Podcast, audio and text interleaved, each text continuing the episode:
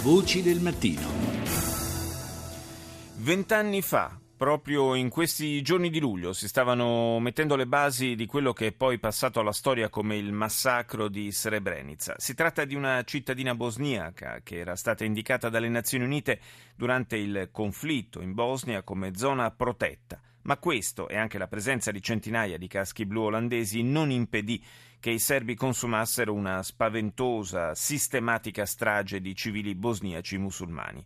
Rita Pedizzi ha raccolto in proposito il ricordo di Emma Bonino, che pochi mesi prima era stata nominata commissaria europea per gli aiuti umanitari mi trovavo al Parlamento europeo quando arrivò la notizia della caduta di Srebrenica. Mi ricordo che presi l'aereo su Londra e andai direttamente a Tuzla. E a Tuzla ho visto un, un accampamento appunto di profughi molto particolare. Era un accampamento di fortuna fatto solo di donne, bambini e anziani in un silenzio spettrale e ricordo perfettamente che la prima cosa che saltò agli occhi è che mancavano tutti gli uomini. Mancavano tutti gli uomini eh, Srebrenica noi assistevamo 42.000 persone, da un rapido conto che la Croce Rossa aveva già fatto, in realtà mancavano perlomeno 8.000 persone. Stabilì un contatto con la Croce Rossa che era rimasta in parte a Srebrenica e il giorno dopo ricordo che feci immediatamente una conferenza stampa per dire che mancavano 8.000 persone, in particolare 8.000 uomini. E all'inizio non mi volle credere nessuno e devo dire che fu solo in agosto quando Madeleine Albright, segretario di Stato, rese pubbliche le foto aeree che dimostravano ampiamente fosse comuni, eccetera, il mondo cominciò comunque a credere o a far finta di credere. Com'è possibile che sia avvenuto sotto la tutela delle Nazioni Unite?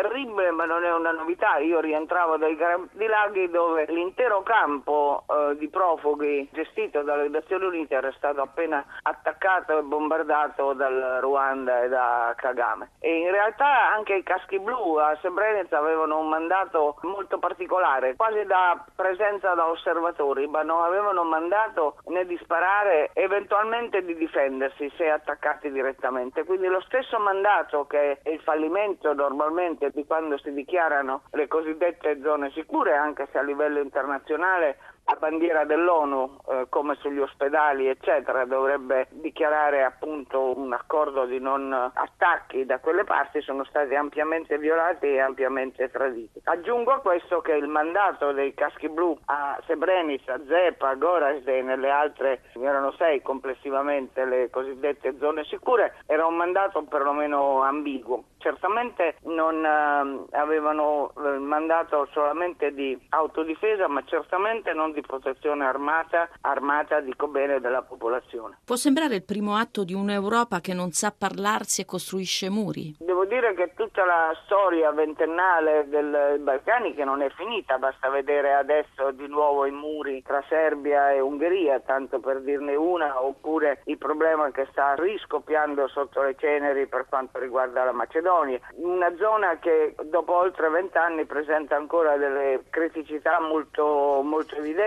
ivi comprese all'interno del Kosovo, da cui è appena rientrata l'alto rappresentante, riuscendo peraltro a, veramente a concludere poco di tensioni che stanno rimontando per, per l'ennesima volta.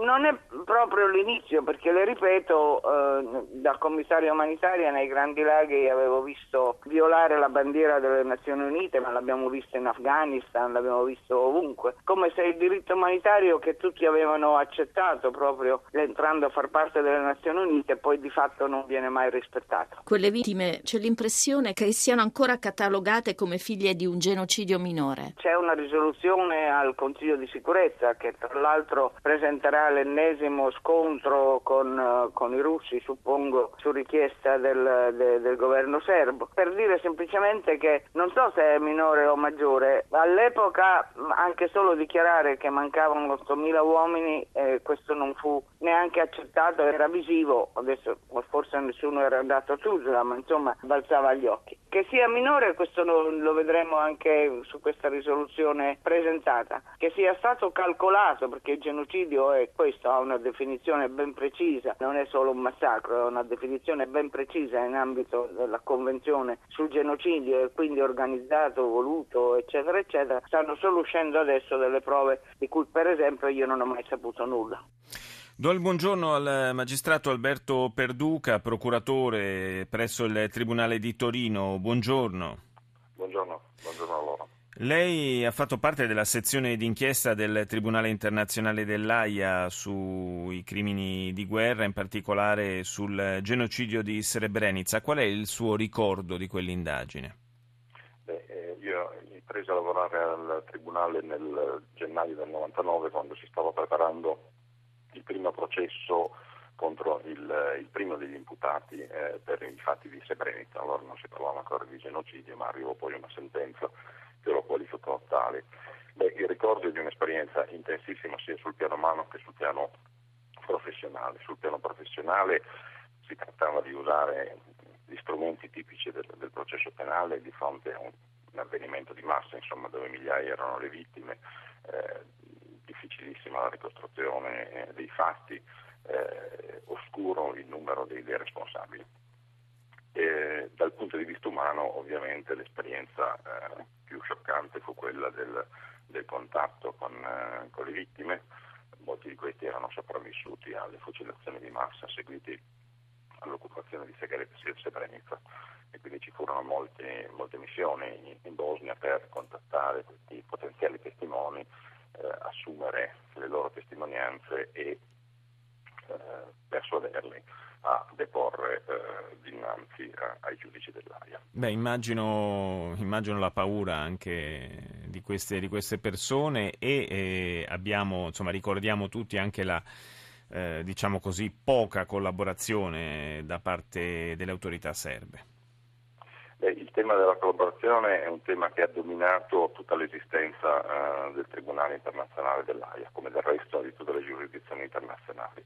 Sono delle giurisdizioni composte da giudici, da procuratori, da investigatori, ma non hanno una capacità autonoma di raccogliere le prove se non in casi limitati. Eh, contano soprattutto della collaborazione degli Stati e gli Stati talora collaborano, talora non collaborano affatto, talora sono. In quel periodo ovviamente vi era una grossa difficoltà a raccogliere tutte le prove necessarie. Nonostante questo eh, il primo processo venne, venne celebrato eh, e eh, si concluse con la condanna del primo responsabile per i fatti che poi vennero qualificati come genocidio. Procuratore Perduca, eh, secondo lei, a distanza ormai di anni, è stata fatta giustizia per le vittime di Srebrenica? Discorso è, generale, insomma, eh, di fronte a una guerra, a una serie di guerre che hanno prodotto innumerevoli disastri, distruzioni circa 200.000 morti, se eh, confrontiamo eh, i dati eh, eh, quantitativi del Tribunale Penale Internazionale, certamente eh, saremmo tentati di dare una risposta negativa. Tenga conto che il Tribunale ha mandato a giudizio circa 150 persone, di cui 70 o poco più insomma, sono state condannate. Quindi poca cosa rispetto sì. alla, alla, dimensione insomma, de, della tragedia. Eh, d'altra parte, se non ci fosse stato questo Tribunale, eh, probabilmente non ci sarebbero state neanche quei quei giudizi, neanche quelle condanne e molti dei responsabili, dei principali responsabili di quegli eccidi sarebbero, stati, eh, sarebbero rimasti impuniti. Grazie al procuratore Alberto Perduca di essere stato con noi.